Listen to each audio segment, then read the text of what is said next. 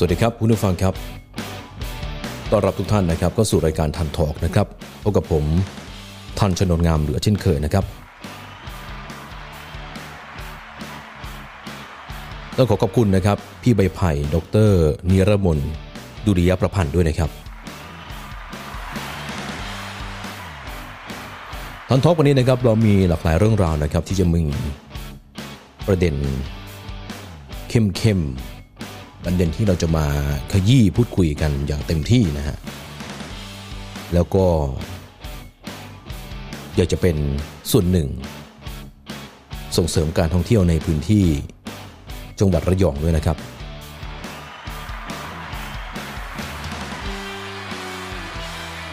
ในพื้นที่จังหวัดระยองนะครับหลายท่านก็คงจะทราบดีนะครับว่าหลังจากที่มีข่าวทหารอียิปต์นะครับเข้ามาที่เมืองไทยแล้วก็ฝ่าฝืนนะฮะไม่ได้ทำตามกฎระเบียบของกระทรวงสาธารณสุขแล้วนั้นมีคนหนึ่งที่ว่าติดโควิด -19 นะครับแล้วก็เดินออกไปเพ่นพ่านในห้างสรรพสินค้าของจังหวัดระยองครับพอทราบว่าติดเชื้อปุ๊บนะทีนี้มันเป็นเรื่องใหญ่ครับว่าสบครวมถึงรัฐบาลเนี่ยยอมปล่อยให้อภิสิทธิ์ชนอย่างทหารเนี่ยเข้ามาสร้างความเสียหายให้กับบ้านเมืองเราได้อย่างไรป้องกันดีขนาดไหน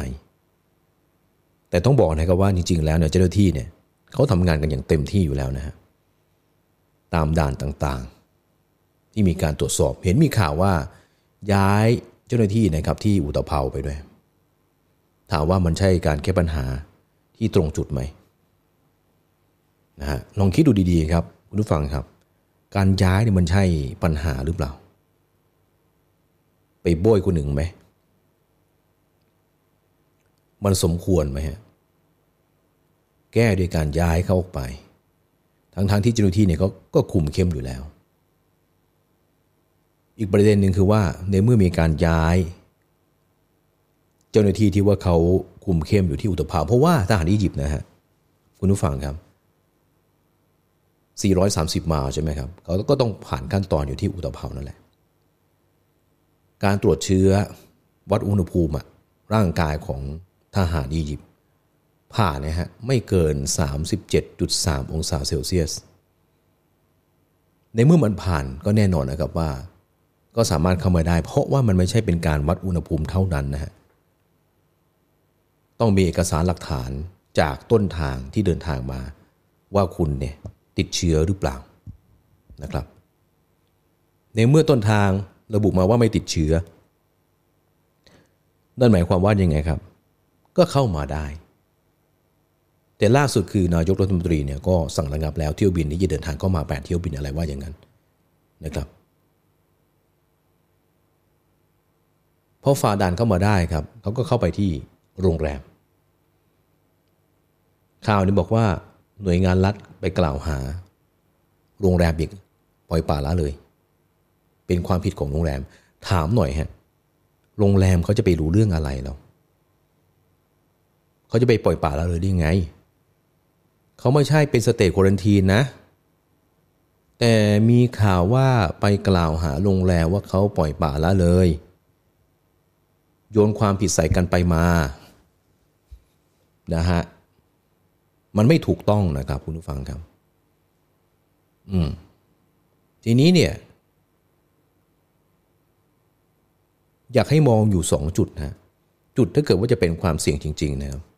1ก็คือโรงแรมคนที่เขาติดเชื้อก็คือทหารอียิปต์เพียงแค่คนเดียวผลมาแล้วนะฮะคนเดียว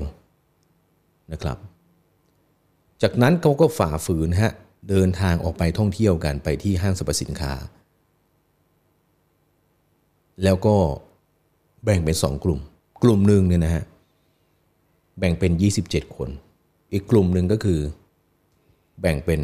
4คนในกลุ่ม27คนนะฮะมี1คนที่ติดเชื้อไงฮะดูภาพจากกล้องวงจรปิดแล้วนะครับคนที่ติดเชื้อไม่ได้สัมผัสกับบันไดเลื่อนของห้างเลยสวมใส่หน้ากากมาด้วยนะครับผ่านขั้นตอนไทยชนะเข้ามา แต่ว่าเขาไม่ได้ลงทะเบียนผ่านแอปพลิเคชันเพราะว่าไม่ได้มีแอปพลิเคชันเป็นชาวต่างชาติใช่ไหม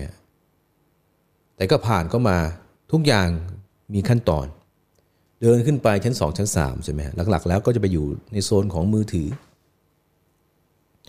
ไม่ได้ซื้ออะไรกลับไปนั่นหมายความว่าเขาไม่ได้มีปฏิสัมพันธ์พูดคุยใกล้ชิดกับใครนะครับในช่วงบ่ายๆแก่ๆก็เดินทางกลับไปที่โรงแรมพอมีข่าวออกมานะครับบอกว่าอ้าวฐานอียิปต์เนี่ยติดเชื้อ1คนก็เป็นเรื่องเป็นราวไงฮะมันเกิดช่องว่างว่าสบค.กาดตกเองหรือเปล่าแต่ภาพอีกภาพหนึ่งนะครับคุณผู้ฟังครับทันท้องหนึ่งจะคุยกันนะว่าเจ้าหน้าที่ของเราก็ทำงานเข้มแข็งนะเขาตามไปเลยนะฮะที่โรงแรมเลยเพื่อขอตรวจสอบสุขภาพ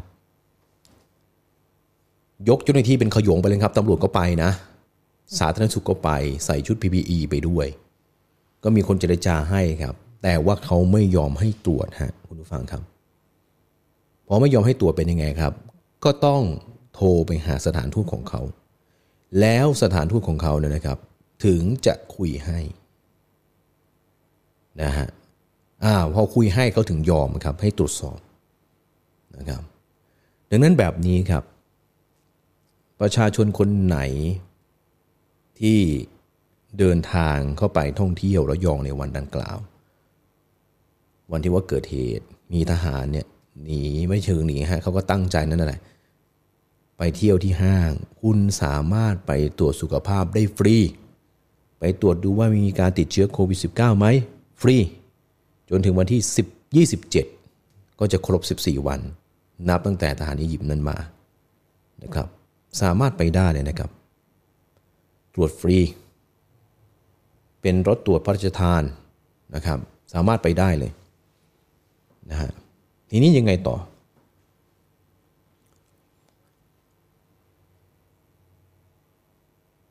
ข่าวเนี่ยตีเรื่องของระยองครับทำให้ระยองเนี่ยนะสุดเลยครับเศรษฐกิจกระทบหนักมากครับผู้คนมากมายเดินทางไปท่องเที่ยวจะเดินทางไปที่เกาะเสม็ดด้วยความกลัวครับก็เลยต้องยกเลิกแบบ 100% ห้องพักที่เคยจองก็ถอนออกมาประมาณ 180 190 แต่แบบนี้ครับระยองปลอดภัยนะครับพวกเราคนไทยทุกคนนะคงทราบกันดีว่าโควิด -19 โจมตีในประเทศของเรามันก็กระเทือนกับเศรษฐกิจแล้วระยองนะครับเขาปลอดภัยมาเป็น100วันแล้วเขาไม่ได้รู้เรื่องด้วยนะครับว่าทหารอียิปต์เนี่ยจะมาถึงขนาดนั้นมันเป็นเรื่องของความมั่นคงการประสานงานกับกระทรวงการต่างประเทศประสานงานกับกองทัพอากาศนะฮะมาเติมน้ำมันมีภารกิจไปที่จีนแล้วเขาก็ไปเพียงแค่ห้างสรรพสินค้ากับที่โรงแรมดังนั้นครับจุดอื่นๆนะฮะนักท่องเที่ยวสามารถไปท่องเที่ยวได้เลยนะครับถ้าเกิดว่ามีความรู้สึกกังวลมันก็มีเพียงแค่2ที่เท่านั้นเองผลตรวจเป็นยังไงครับคนที่มีความเสี่ยงสูง12คนที่อยู่ที่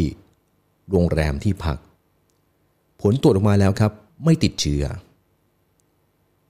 นะฮะนั่นหมายความว่าอะไรครับถ้าเกิดในเมื่อคนที่มีความเสี่ยงสูงผลตรวจสอบมาแล้วไม่ติดเชื้อนักท่องเที่ยวสามารถไปเที่ยวได้ครับกลับไปเถอะครับระยองนะฮะส่วนคนที่มีความกังวลเดินห้างในวันนั้นหรือแม้แต่ว่าใครกันแล้วแต่รู้สึกไม่สบายใจก็สามารถไปตรวจได้หลายพันคนครับที่ผลออกมาระบุว่าไม่ติดเชื้อรัฐมนตรีช่วยว่าการกระทรวงสาธารณสุขนะครับก็บอกแล้วนะครับว่าระยองเนี่ยกลับไปเที่ยวได้แล้วใครไปเที่ยวนะติดเชื้อก็ให้100,000นะกลับไปเที่ยวกันเถอะครับระยองกอดระยองเซฟระยองกันนะครับเพจของพี่ใบไผ่ดร.นิรมนต์ดุริยประพันธ์นะครับเราก็ส่งเสริมการท่องเที่ยว ให้คนเนี่ยกลับไปเที่ยวที่ระยองตอนนี้สื่อครับต้องช่วยกันนะฮะไม่ว่าที่ไหนก็แล้วแต่ท่านท้อครับนำประเด็นที่มันเกี่ยวข้องกับสังคมเศรษฐกิจการเมืองเราจะคุยกันน้อยมากนะครับแต่เราเห็นแล้วว่าปากท้องของประชาชนนั้นมีความสำคัญมากครับก่อนหน้านี้คุยเรื่องอะไรกันนะครับเรื่องของลิงใช่ไหมฮะเราก็ต้องช่วยกันครับมองอีกมุมมองหนึ่งเราไม่ได้จ้องโจมตีนะครับแต่ว่าเราจ้องที่จะช่วยปากท้องของประชาชนเช่นเดียวกันครับสุราษฎร์ธานีเป็นเมืองท่องเที่ยวกลับมาเที่ยวสุราษฎร์กันนะครับหากว่าคุณผู้ฟังมีโอกาสได้รับฟังผ่านทางออนไลน์นะครับอยากจะเชิญชวนทุกท่านนะฮะให้มาท่องเที่ยวประเทศคลายล็อกแล้วแต่ว่าเราจะทำอะไรได้ครับเราต้องดูแลตัวเองครับแพทย์ผู้เชี่ยวชาญบอกว่าการที่เราจะห่างไกลจากโควิด -19 ได้นั้นไม่ยากเลยครับทำอยู่ประมาณ4อย่างอย่างเคร่งครัดนะ 1. คุณต้องสร้างระยะห่างระหว่างสังคมเช่นอะไรครับคนที่รวมตัวกันเยอะๆไม่ต้องไป 2. คุณต้องสร้างระยะห่างระหว่างบุคคลนะฮะห่างกันประมาณสักเมตร2เมตรแล้วครับ 3. คุณต้องสร้างระยะห่างบุคคลไปแล้วใช่ไหมฮะแล้วออกไปด้านนอกนะครับนั่งรถนั่งเรือผมเห็นเนี่ยนะฮะเครื่องบินต้องชื่นชมฮะบางสายการบินนะครับที่นั่งแถวยาวแถวหนึ่งอ่ะเขาให้นั่งเพียงแค่คนเดียว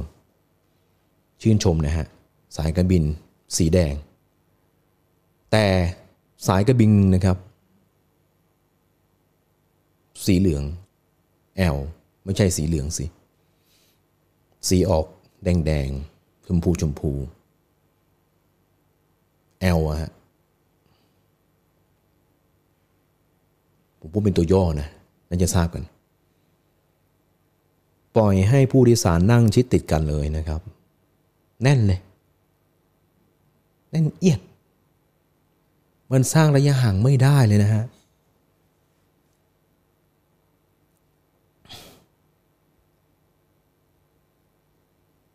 คนเต็มลำครับผมเดินทางไปที่หาดใหญ่มานะฮะยังทราบว่าโอ้โหนี่สายการบินหนึ่งก็ทำหน้าที่ในการป้องกันโควิด -19 ได้อย่างเต็มที่แต่ว่าสายการบินหนึ่งนะครับแทบไม่ได้ทำการป้องกันนะฮะต้องช่วยกันครับการดูแลตนเองสำคัญที่สุดสวมใส่หน้ากากผ้าหน้ากากอนามัยนะฮะคุณฟังเองก็ต้องดูแลตัวเองนะรอไปมัวรอฮีโร่ไม่ได้ครับไม่มัวรอไม่ได้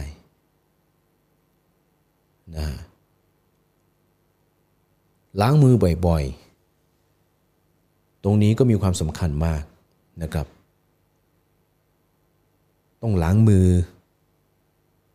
ถ้าเกิดว่าทำให้ดีเนี่ย 7-8 ขั้นตอนใช่ไหมฮะต้องปลูกฝังให้เด็กๆและเยาวชนด้วยจริงๆแล้วในเมืองไทยของเราเองนะครับคุณผู้ฟังครับถูกจัดเป็นระดับต้นๆเลยแหละว่าเป็นประเทศที่ประชาชนนะฮะตระหนักในเรื่องของระบบสาธารณสุข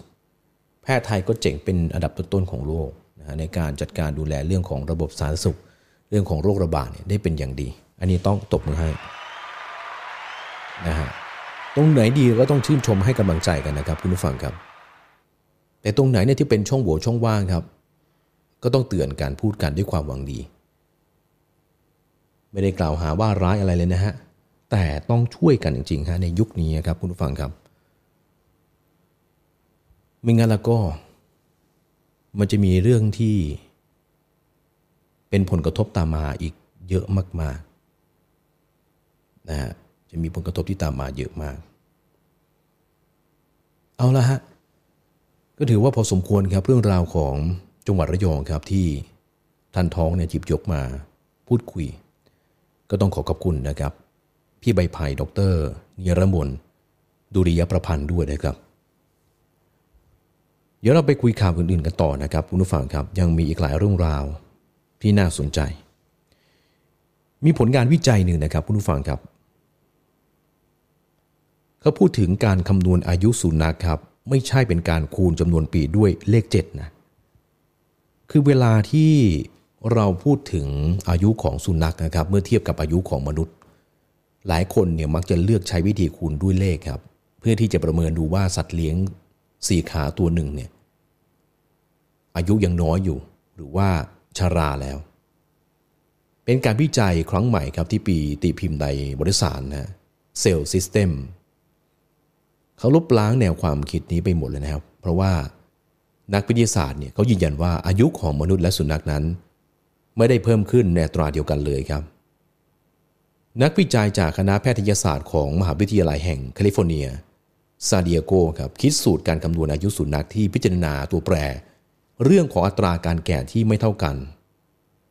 แล้วก็ติดตามการเปลี่ยนแปลงระดับโมเลกุลของ DNA ของสุนัขพันธุ์ลาบราดอร์ฮะเป็นสุนัขพันธุ์ที่มีความเฉลียวฉลาดมากๆถ้าเกิดว่าโตเต็มวัยก็ตัวใหญ่ครับและเขาก็นำลาบราดอร์นะฮะอายุตั้งแต่ไม่กี่สัปดาห์จนถึงอายุ16ปีนะฮะ100กว่าตัวครับนำมาวิจัยและผลเนี่ยออกมาบอกว่าอายุสุนัขเพิ่มขึ้นในอัตราที่เร็วกว่ามนุษย์นะครับในช่วงต้นๆของชีวิตก่อนที่อัตราการแก่ตัวก็จะเริ่มชะลอลงครับเมื่อตัวเต็มวัยแล้วหัวหน้าทีมวิจัยครับเขาให้ความเห็นว่าผลวิจัยที่ได้ช่วยอธิบายปริศนาเกี่ยวกับอายุของสุนัขได้อย่างดีครับเพราะว่าจะใช้สูตรคูณด้วย7แล้วเนี่ยการที่สุนัขอายุ9เดือนก็สามารถตั้งท้องได้ก็ไม่ได้สอดคล้องกับอายุของมนุษย์เลยนะครับซึ่งก็พบว่าสุนัขอายุ1ปีเนี่ยกับแก่เท่าๆกับมนุษย์อายุ30ปีเลยทีเดียวขณะที่สุนัขอายุ4ปีมีอายุเทียบเท่ากับ52ปีของมนุษย์แต่ว่าสูตรการคำนวณอายุสุนัขแบบใหม่เนี่ยนะครับเป็นวิธีคำนวณวิธีแรกครับที่สามารถนำไปใช้กับสิ่งมีชีวิตสายพันธุ์อื่นๆได้และนักวิทยาศาสตร์วางแผนที่จะทดสอบผลลัพธ์ของการวิจัยกับสุนัขพันธุ์อื่นๆเพื่อศึกษาเรื่องของผลกระทบของช่วงอายุไขต่อไปนักวิจัยเนี่ยเขาเฝ้าสังเกตการเปลี่ยนแปลงของรูปแบบการเติมหมู่เมทิลเข้าไปในโมเลกุลของ DNA นะครับทั้งก่อนแล้วก็หลังการใช้ผลิตภัณฑ์ช่วยชะลอวัยจะช่วยให้สัตวแพทย์นะครับทำการตัดสินใจต่างๆเกี่ยวกับการวินิจฉัยโรคแล้วก็การรักษาสัตว์ได้อย่างแม่นยำมากยิ่งขึ้นด้วยคือไอเดเคอร์นะฮะเขาบอกว่าผลการศึกษาล่าสุดนี้ฮะทำให้ทั้งนักวิจัยแล้วก็เจ้าของสัตว์เลี้ยงเข้าใจความเป็นไปของสุนัขใกล้ตัวได้ดีขึ้นด้วยนะครับอย่างเช่นในกรณีของตัวเขาเองที่เลี้ยงสุนัขอายุ6ปีก็คิดว่ายังไม่แก่เท่าไหร่แต่ว่าหลังจากที่ได้ข้อสรุปงานวิจัยแล้วครับก็ทำให้เขาคิดว่าสุนัขของเขานั้นไม่ได้อายุน้อยอย่างที่ว่าเขาคิดเสมอไปนะฮะสรุปก็คือว่าไม่ได้คูณด้วย7นะครับก็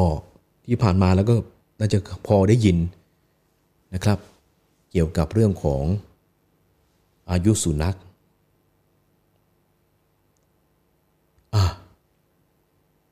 ไปติดตามเรื่องอื่นกันต่อนะครับเรื่องของเหยื่อแมงมุมนะฮะคุณผู้ฟังครับหญิงที่ถูกแมงมุมกัดครับเขานอนรักษาตัวเนี่ยนะฮะโคม่าเลยนะครับ7วันนะแล้วก็เสียชีวิตด้วยเพราะว่าลูกชายเนี่ยเขาก็ต้องตัดสินใจให้แม่จากไปอย่างสงบหญิงวัย51ปีที่ถูกแมงมุมพิษกัดเสียชีวิตหลังจากที่รักษาที่โรงพยาบาลกระบี่7วันครับเรื่องนี้เนี่ยเป็นภัยใกล้ตัวต้องเตือนกันหน่อยจากกรณีที่นางจันทิพย์อายุ51ปีชาวกระบี่ ถูกแมงมุมมีพิษไม่ทราบชนิดกัดที่ข้อมือซ้ายเกิดอาการวิงเวียนศีรษะหน้ามืดข้อมือก็บวมแดงมีไข้หนาวสั่นเกิดอาการช็อกเข้ารักษาตัวที่โรงพยาบาลกระบี่ตั้งแต่วันที่11กรกฎาคมนะครับณตอนนั้นคือว่าอาการเขาสุดตัวต่อเนื่องเลยไม่รู้สึกตัวต้องใช้เครื่องหายใจตลอดเวลาหัวใจหยุดเต้นไป4ครั้งและผู้อำนวยการโรงพยาบาลกระบี่เขาบอกว่าสาเหตุอาจจะเกิดจากพิษแมงมุมที่กัดแล้วก็มีภาวะโรคแทรกซ้อนร่วมด้วยเช่นไตวายรวมทั้งมีโรคทาลัสซีเมียที่มีอาการตัวเหลืองมานานแล้ว1เดือนซึ่งก็อยู่ระหว่างการดูแลของแพทย์อย่างใกล้ชิดนะครับในห้อง ICU นะที่โรงพยาบาลกระบี่ครับแต่ว่าต้องใช้เครื่องช่วยหายใจตลอดเวลา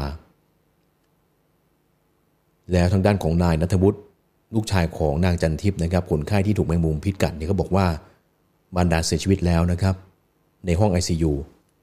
ที่โรงพยาบาลกระบี่นะครับ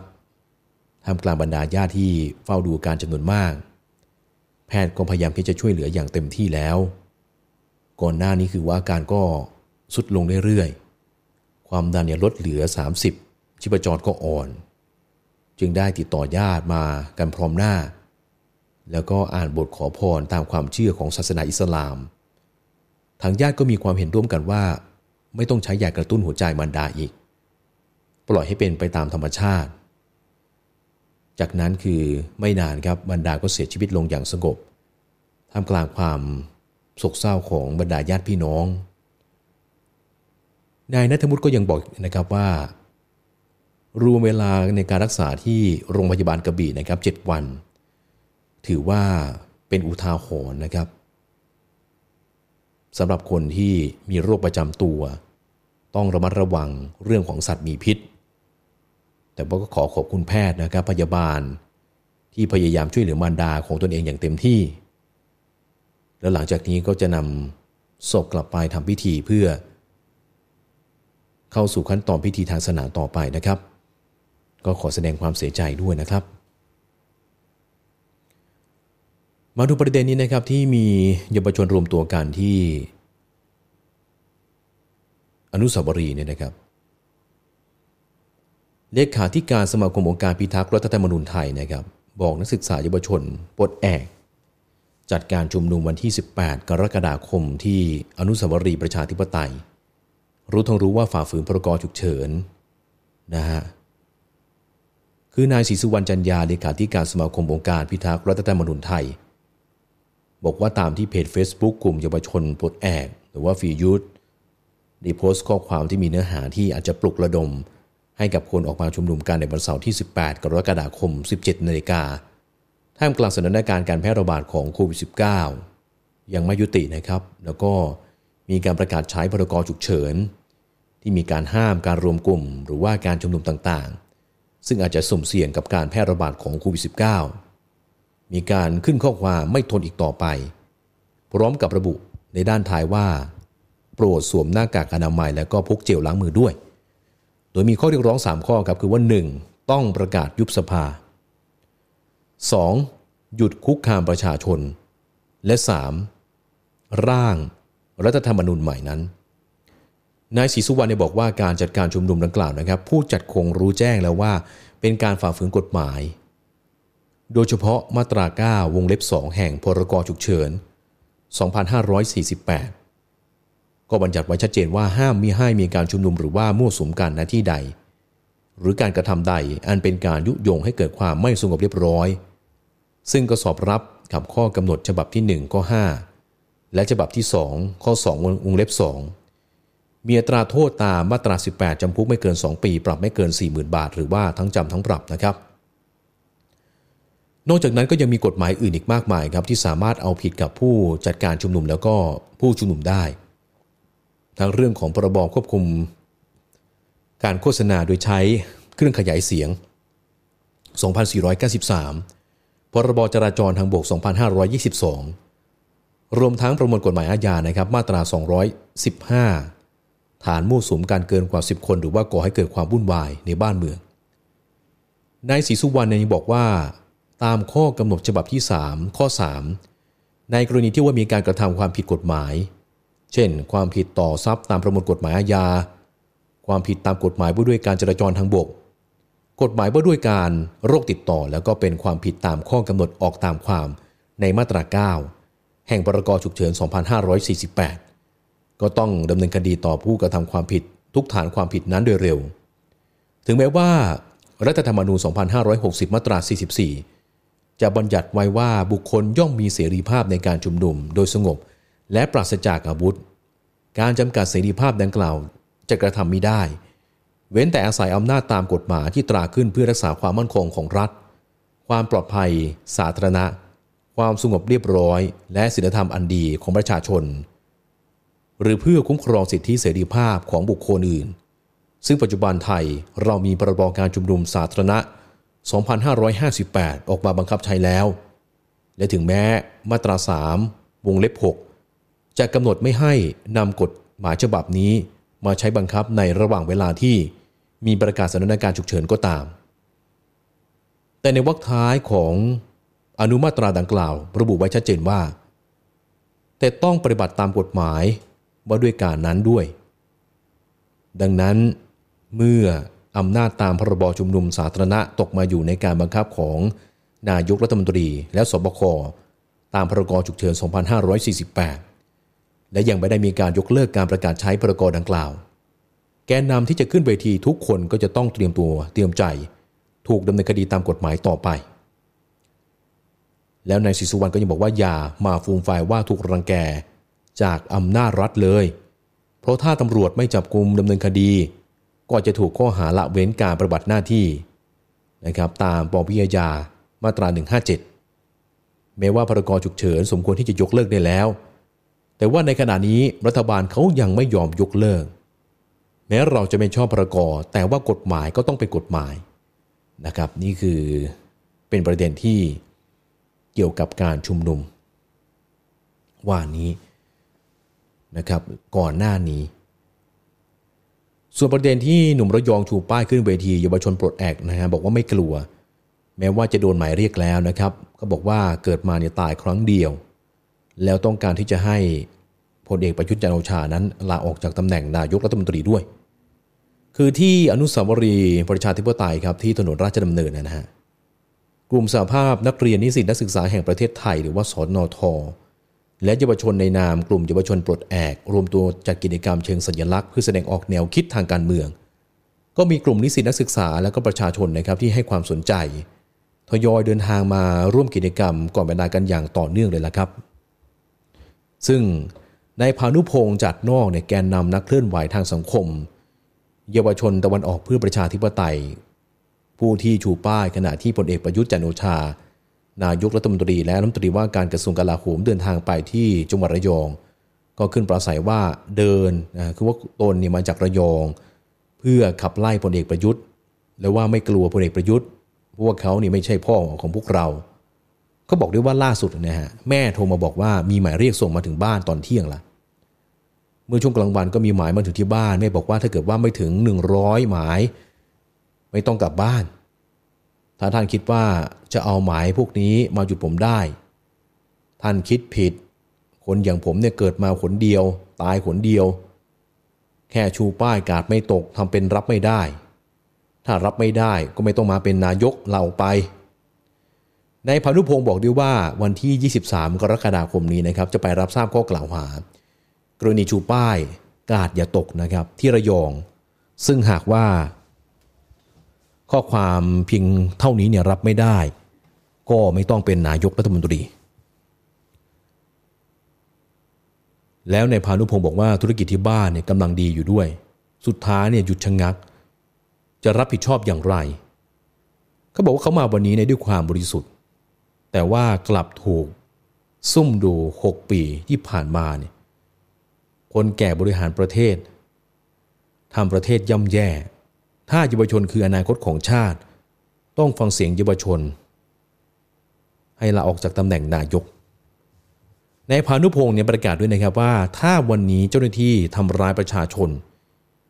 จะปักหลักอยู่ที่นี่ไม่ให้กลับระยองและคนก็จะออกมาเยอะขึ้นเรื่อยๆจนถนนเส้นนี้ไม่พอที่จะรวมคน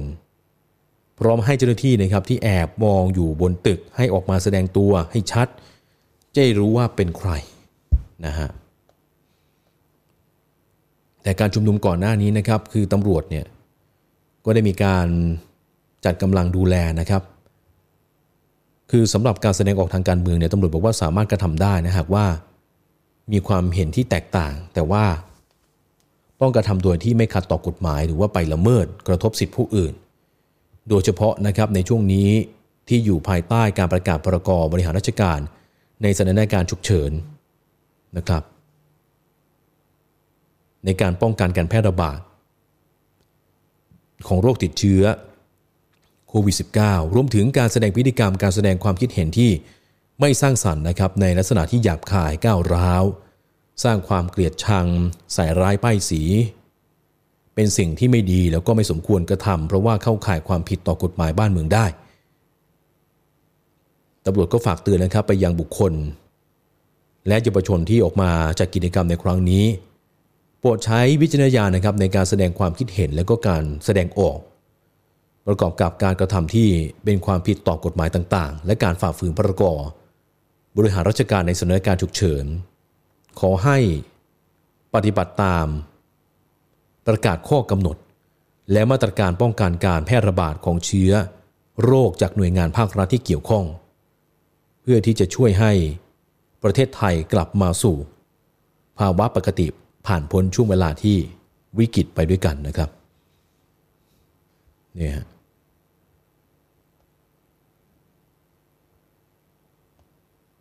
ยังมีอีกนะครับคุณผู้ฟังครับอยากจะให้ฟังเสียงสะท้อนต่างๆนะฮะคือกลุ่มเยาวชนปลดแอกสนธ.นะครับที่ชุมนุมกันที่หน้าอนุสาวรีย์ประชาธิปไตยนะครับตามรายงานนะครับบอกว่ากลุ่มประชาชนเขาบอกว่าการรวมตัวกันในครั้งนี้นะครับเพื่อใช้สิทธิตามรัฐธรรมนูญแล้วก็ต้องการประชาธิปไตยที่มาจากการเลือกตั้งขณะที่ผู้ร่วมชุมนุมก็มีการตะโกนโห่ร้องให้นายกรัฐมนตรีเนี่ยออกไปด้านตัวแทนสหภาพนักเรียนก็บอกว่าตำรวจที่มายืนคุมในวันนี้นะครับมาคุมเพราะว่านายกสั่งมาแต่ก็บอกว่านายของพวกคุณเนี่ยก็คือประชาชนที่อยู่ตรงนี้การที่ประชาชนมาชุมนุมกันในวันนี้ถือว่าเป็นสัญญาณเตือนไปถึงรัฐบาล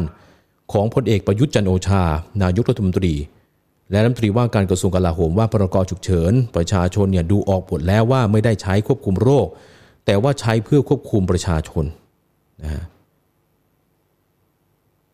คือที่ผ่านมาเนี่ยเยาวชนที่เขารวมตัวกันนะครับเขาก็ชุมนุมกันแบบว่าข้ามคืนเลยนะครับมีการแสดงออกเชิงสัญลักษณ์การชูไฟฉายเปิดไฟจากแฟลชโทรศัพท์ส่งไปยังอนุสาวรีย์ประชาธิปไตยหรือว่าเป็นการส่องไฟฉายไล่เผด็จการพร้อมกับมีการประกาศจุดยืน3ข้อคือว่า 1. หยุดคุกคามประชาชน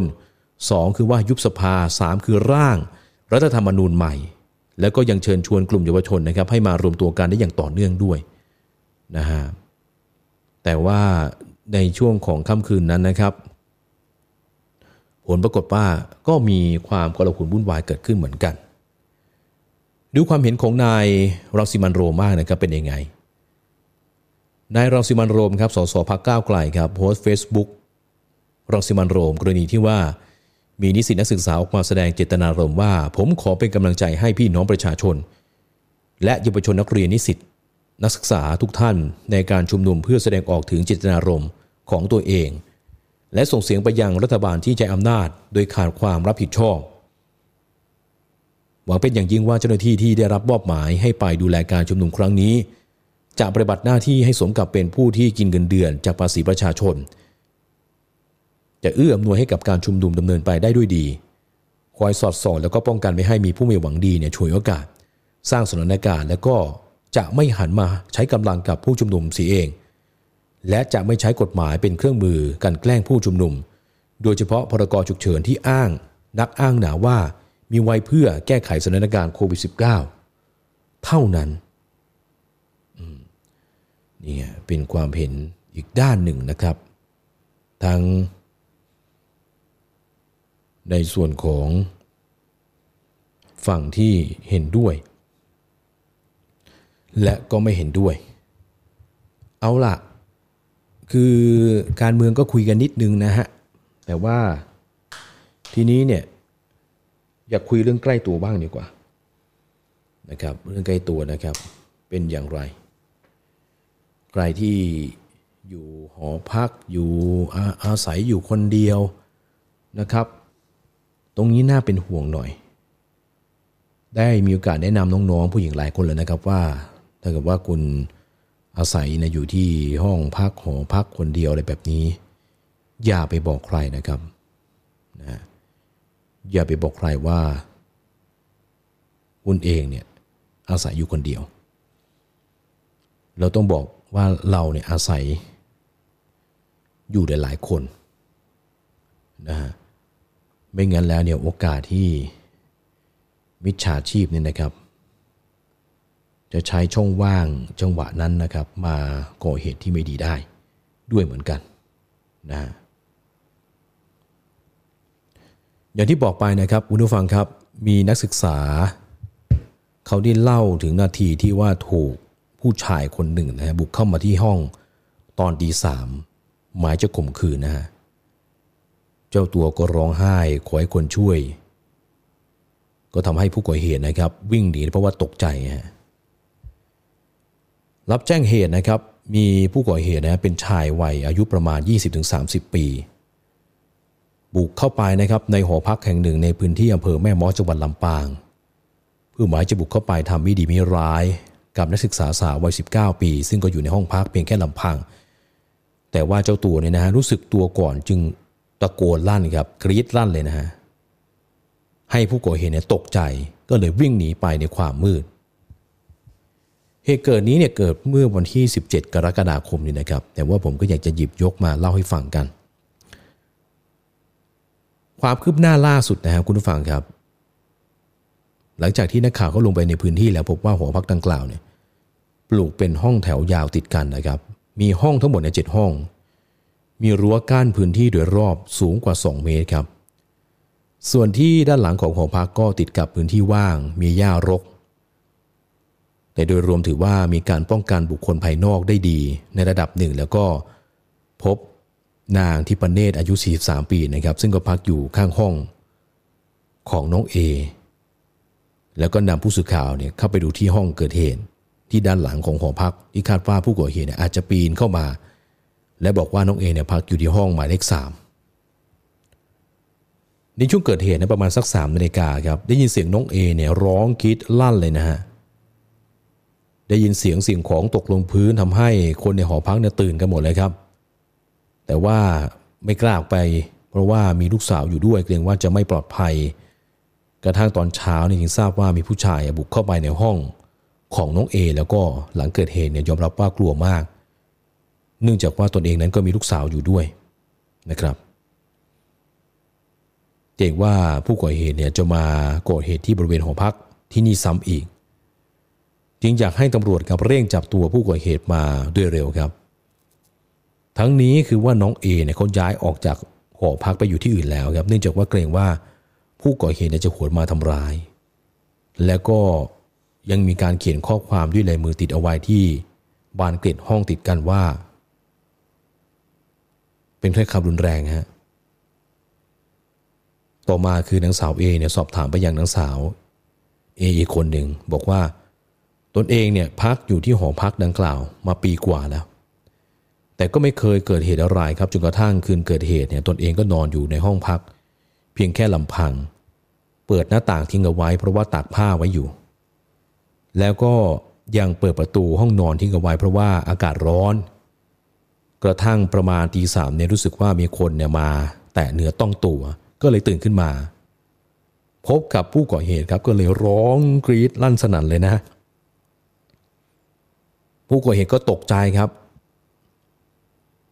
เลยวิ่งหนีออกจากห้องเนี่ยไปทางหลังห้องแล้วก็ปีนรั้วออกไปครับ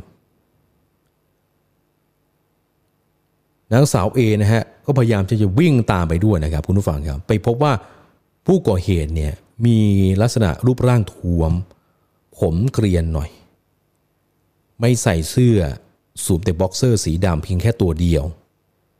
แผ่นหลังเนี่ยเหมือนกับมีรอยสักด้วย หลังเกิดเหตุนะครับได้ย้ายไปพักที่อื่นก่อนเพราะว่ากลัวว่าผู้ก่อเหตุเนี่ยจะกลับเข้ามาทำร้ายจึงอยากจะให้ตำรวจครับเร่งติดตามจับกุมผู้ก่อเหตุมาดำเนินคดีโดยเร็วด้วยน่าเป็นห่วงนะครับผู้หญิงที่อยู่ที่พักคนเดียววิธีการแบบนี้ผู้เชี่ยวชาญบอกว่าเมื่อไหร่ถ้าเกิดว่าคุณพักอาศัยอยู่เพียงแค่คนเดียวนะครับอย่าบอกใครเด็ดขาดว่าคุณเนี่ยอาศัยอยู่ที่ห้องพักนั้นเพียงแค่คนเดียวอย่าไว้ใจใครง่ายๆเพราะว่าโอกาสที่คนคิดไม่ดีนะครับเขาจะหวนกลับมาหรือมีเป้าประสงค์ที่จะกลับมาเข้ามาทำร้ายกับเราได้เหมือนกันประตูห้องจะเป็นห้องเช่าห้องพักนะครับก็ติดตั้งไว้ให้ดีครับจะเป็นระบบชั้นหนึ่งสองชั้นก็แล้วแต่ต้องมีการติดตั้งเอาไว้ให้เป็นอย่างดีด้วยนะฮะนอกจากนี้ครับภัยใกล้ตัวที่มาเตือนกันนะครับผู้ฟังครับมีเรื่องนี้ฮะคือเศรษฐกิจเนี่ยไม่ค่อยดีจริงๆแต่ว่าบางคนเนี่ยหลงผิดครับไปคิดก่อเหตุขโมยข้าวของคนอื่นเขาผู้ก่อเหตุ2คนครับเป็นช่างก่อสร้างได้รับผลกระทบจากโควิด -19 เนี่ยต้องตกงานก็เลยออกลาดตระเวนไปลักถังแก๊สตามร้านขายของเก่าเนี่ยเขาอ้างว่าหาเงินมาส่งค่าเทอมลูกว่าอย่างนั้นคือตำรวจชุดสืบสวนครับนำกำลังไปจับกุมตัวผู้ก่อเหตุร่วมกันลักทรัพย์ครับก็คือนายยนต์อายุ44ปีแล้วก็นางสาวสาครอายุ36ปีนะครับที่ห้องพักย่านจอมเทียนสืบเนื่องนะครับจากเมื่อวันที่11กรกฎาคมเนี่ยนะฮะเกิดเหตุมีคนไปขโมยถังแก๊สขนาด15กิโลกรัมจำนวน2ถังแล้วเหตุการณ์นี้เนี่ยคือว่าก็เกิดที่ร้านหย่องจ๋าเป็นร้านอาหารตามสั่งนะครับภายในซอยพัทยา9ติดกับสภ.เมืองพัทยาผู้เสียหายนะครับก็เดินทางเข้าไปแจ้งความกับพนักงานสอบสวนนะฮะกระทั่ง17กรกฎาคมครับช่วงเช้าได้มีผู้เสียหายอีกคนหนึ่งครับเดินทางเข้าแจ้งความว่าถูกผู้ก่อเหตุเข้าไปลักขโมยถังแก๊สขนาด15กิโลกรัมจำนวน1ถังเหตุเกิดเนี่ยที่โรงแรมแห่งหนึ่งนะครับริมถนนพัทยาสาย2ผู้เสียหายก็ได้นำกล้องวงจรปิดเนี่ยมามอบไว้ให้กับเจ้าหน้าที่เป็นหลักฐานเจ้าหน้าที่ตำรวจชุดสืบสวนก็ลงพื้นที่ไปตรวจสอบที่เกิดเหตุหาเบาะแสผู้ก่อเหตุนะครับตรวจสอบวงจรปิดนะฮะที่เกิดเหตุเนี่ยตลอดเส้นทางการหลบหนีก็เลยพบว่าผู้ก่อเหตุเนี่ยเป็นคนเดียวกันครับสอบถามทั้ง2คนเนี่ยให้การรับสารภาพว่าก่อเหตุจริงนะครับแล้วก็ให้ฝ่ายสามีเนี่ยขี่รถจักรยานยนต์มาจอดคล่อมรถรอใกล้กับเป้าหมายที่เล็งเอาไว้แล้วฝ่ายภรรยาเนี่ยก็มุดเข้าไปครับยกถังแก๊สออกมาขึ้นรถที่สามีเนี่ยจอดรอก่อนขับขี่หลบหนีไปแล้วก็นำถังแก๊สนะครับไปขายที่ร้านรับซื้อขายฝากของเก่าแห่งหนึ่งในราคาถังละ800บาทส่วนสาเหตุที่ทำไปนั้นเพราะว่าก่อนหน้านี้นะครับได้ทำงานก่อสร้างแต่ถูกผู้รับเหมาเบี้ยวค่าแรงครับแล้วก็ยังมาเจอพิษโควิด -19 อีกก็เลยตกงานขาดรายได้ที่จะส่งเสียลูก2คนจึงตัดสินใจก่อเหตุเพื่อหาเงินมาส่งค่าเทอมให้กับลูกนะฮะเบื้องต้นคือเจ้าหน้าที่ได้ส่งพนักงานสอบสวนเพื่อดำเนินคดีตามกระบวนการทางกฎหมายต่อไปโอ้ต้องเตือนครับตามร้านค้าร้านขายต่างๆสภาพเศรษฐกิจในช่วงนี้ไม่ดีเลยนะฮะแล้วเรามักจะเห็นผู้คนนะครับบางคนแล้วกันออกมากระทำความผิดมีเรื่องหนึ่งครับอยากจะเล่าให้ฟังเหมือนกันคือมีคนที่เขาตกงานคนหนึ่งนะครับเหลือเงินอยู่5บาทเนี่ยแต่ว่ามีคนบริจาคเงินให้นะครับเกือบแสนเลยนะ เขาบอกว่าเขาไม่เอาละอีกทางแล้วเนี่ยคือว่าต้องการที่จะนำเงินบางส่วนเนี่ยส่งต่อไปช่วยเหลือคนอื่นอีกด้วยฮะคือมีชาวจังหวัดศรีสะเกษคนหนึ่งนะครับมีคนโอนเงินช่วยเหลือเกือบ100,000 บาทครับแล้วเขาบอกว่าเขาขอปิดรับบริจาคแล้วนะเพราะว่าได้งานทำแล้ว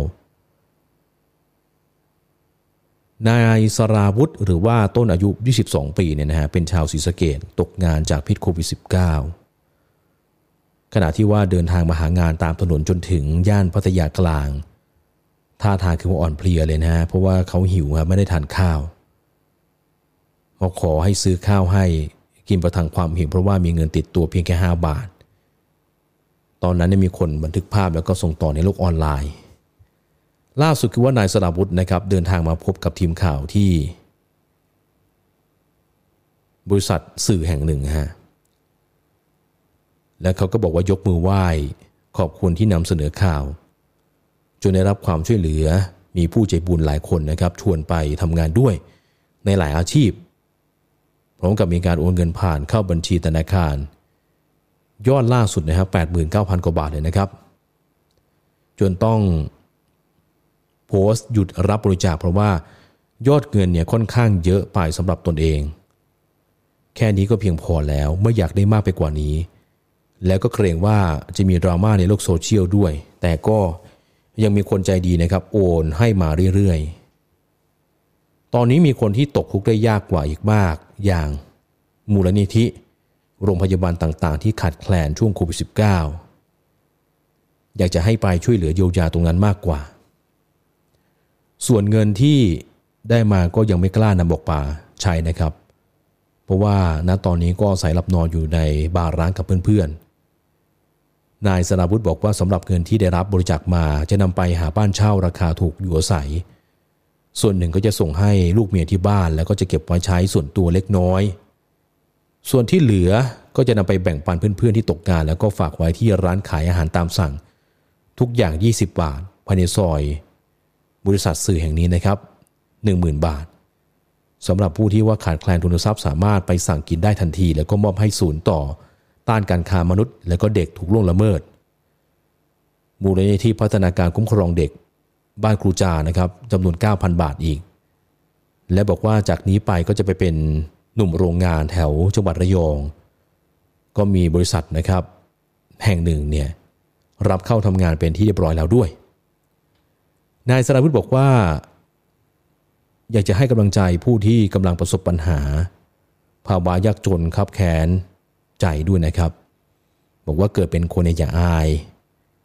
ยังมีน้ำใจเล็กๆน้อยๆคอยหยิบยื่นให้ความช่วยเหลือดีกว่าคิดสั้น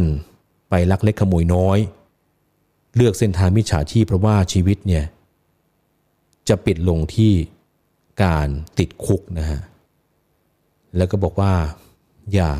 ท้อถอยด้วยนะครับก็เป็นเรื่องราวที่เอามาเล่าให้ฟังกันครับ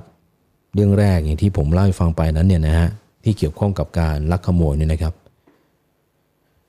คือจะมาโทษพิษของโควิดมันก็เป็นส่วนหนึ่งนะฮะแต่สุดท้ายแล้วเนี่ยนะครับก็มีการตัดสินใจหลงผิดไปลักเล็กขโมยน้อยขึ้นมาผลที่ตามมาคือว่าต้องอยู่ในเดือนจำนะครับอย่างชายคนนี้เนี่ยพยายามที่จะหางานอยู่หางานแล้วก็ไปเจอสื่อมวลชนนะฮะช่วยประกาศให้ก็มีคนเนี่ยใจดีโอนเงินให้นะฮะพอโอนเงินให้ก็ยังนึกถึงคนอื่นนะครับว่าเราเนี่ยได้แล้วก็อยากจะช่วยส่งต่อสิ่งที่ดีเนี่ยให้กับคนอื่นด้วยเหมือนกันนะฮะ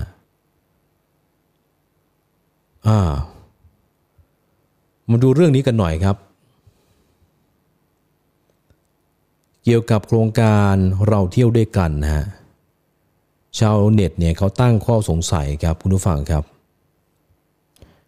ว่าผู้ประกอบการเนี่ยแอบที่จะปรับขึ้นราคาห้องพักนะฮะหลังจากที่ครม.มีมติอนุมัติงบประมาณให้การท่องเที่ยวแห่งประเทศไทยเพื่อฟื้นฟูเศรษฐกิจการท่องเที่ยวที่ได้รับผลกระทบจากโควิด -19 ภายใต้โครงการเราเที่ยวด้วยกันโดยรัฐบาลจะสนับสนุนค่าใช้จ่ายที่พัก140%ของราคาที่พักต่อห้องต่อคืนไม่เกิน 3,000 บาทต่อห้องต่อคืนเมื่อเปิดให้ลงทะเบียนเพื่อใช้สิทธิ์นะครับพบว่ามีประชาชนที่ใช้ Twitter ออกมาโพสต์ข้อมูลแจ้งเตือนหลังสังเกตว่าผู้ประกอบการบางแห่งนะครับฉวยโอกาสปรับขึ้นราคาด้วยนะฮะแล้วจะมีการเรียกร้องให้หน่วยงานที่เกี่ยวข้องนะครับเร่งตรวจสอบแล้วก็หามาตรการในการควบคุมผู้ประกอบการที่แอบฉวยโอกาสขึ้นราคาอย่างที่ไม่เป็นธรรมด้วยนะครับ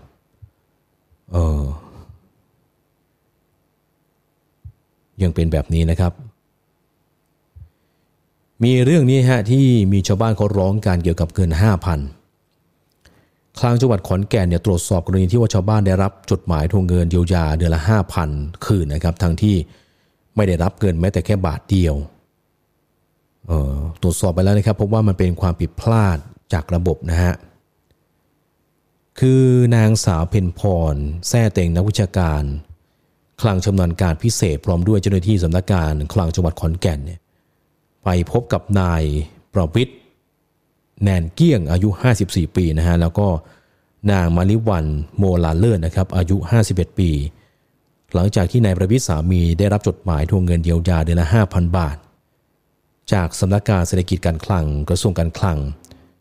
โดยจดหมายขอคืนเงินเยียวยาผู้ที่ได้รับผลกระทบจากสถานการณ์โควิด -19 บอกว่าตามที่กระทรวงการคลังได้มีมาตรการชดเชยรายได้ให้แก่ลูกจ้างของสถานประกอบการที่ได้รับผลกระทบหรือว่าผู้ได้รับผลกระทบอื่นๆของการแพร่ระบาดของไวรัสโควิด -19 หรือว่ามาตรการเยียวยา 5,000 บาท 3 เดือนแล้วก็ได้แสดงความประสงค์สละสิทธิการได้รับเงินชดเชยตามมาตรการนั้นเพื่อการดำเนินการสละสิทธิ์เป็นไปอย่างครบถ้วนสมบูรณ์ให้นายประวิตรแนนเกลี้ยงดำเนินการคืนเงินชดเชยรายได้ทั้งหมดให้กับกระทรวงการคลังภายใน7วันและลงท้ายด้วยว่าจึงเรียนมาเพื่อให้โปรดดำเนินการคืนเงินชดเชยตามมาตรการด้วยจะขอบคุณยิ่งนายประวิตรก็แจ้งกับเจ้าหน้าที่ว่าการลงทะเบียนของตนเองนั้นได้นำบัตรประชาชนของตนเองและก็ภรรยาไปให้ลูกหลานลงทะเบียนให้เพราะว่าตนเองกับภรรยาทำไม่เป็นซึ่งในการลงทะเบียนดังกล่าวลูกหลานก็ได้ใช้โทรศัพท์มือถือส่วนตัวทำแต่ข้อมูลทุกอย่างเป็นของตัวเองกับภรรยาเมื่อลงทะเบียนเรียบร้อยแล้วก็กลับมาพักผ่อนทำมาหากินรับจ้างตามปกติ